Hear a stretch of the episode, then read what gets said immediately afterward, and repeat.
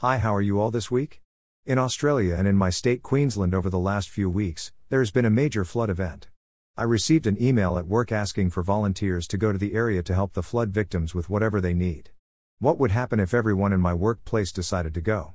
It would mean that our business would shut down and that wouldn't be good for anyone. Sometimes people have to stay with the stuff instead of going to where the need is. This reminds me of a story in the Bible of a situation where this happened. It is found in 1 Samuel 30. David and his men had decided to go with the Philistines to fight against the Israelites, but the Philistines didn't trust them so they went home.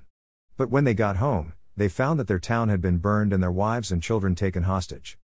David sought God and God told him to pursue them and that he would overtake them and recover all.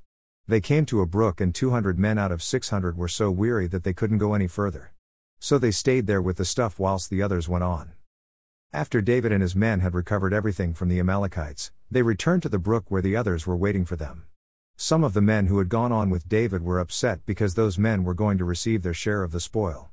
Listen to what David said in verse 24. He said, But as his part is who goes down to the battle, so shall his part be who stays by the supplies, they shall share alike. In other words, the people that stay and keep the business running will receive the same reward as those that go. Why is that? Well, for one, the business would fold. 2. We aren't all called to go, but some are called to stay and finance the operation.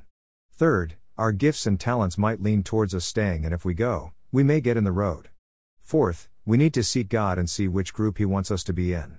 Sometimes He will call us to stay and sometimes He will call us to go. But no matter where we are, we must be in the will of God and not just running to meet a need. This week, seek God and see what He would if you do.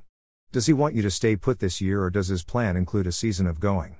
Remember, in God, both positions will receive the same reward. While we are staying put, remember to pray for those who are going and finance them, where God leads. Have an amazing week and keep living the life God intended for you.